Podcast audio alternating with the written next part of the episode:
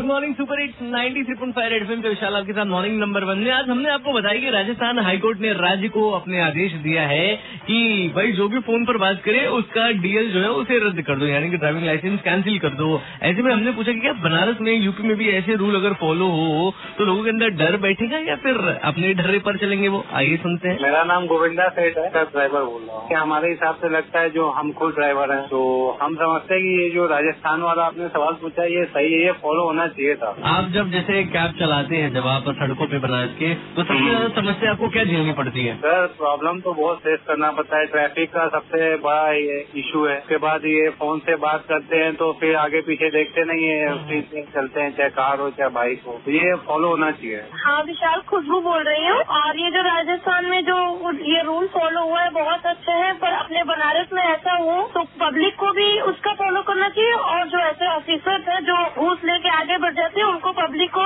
उनकी भी कंप्लेन करनी चाहिए कि मैंने इस चौराहे पे ऐसा किया था और इन्होंने घूस लेके ऐसे किया था। अपनी गलती भी बताओ और सामने वाले की भी गलती बताओ। तभी ये रूल बनारस में फॉलो होंगे, नहीं तो बनारस बहुत टेढ़ा शहर है।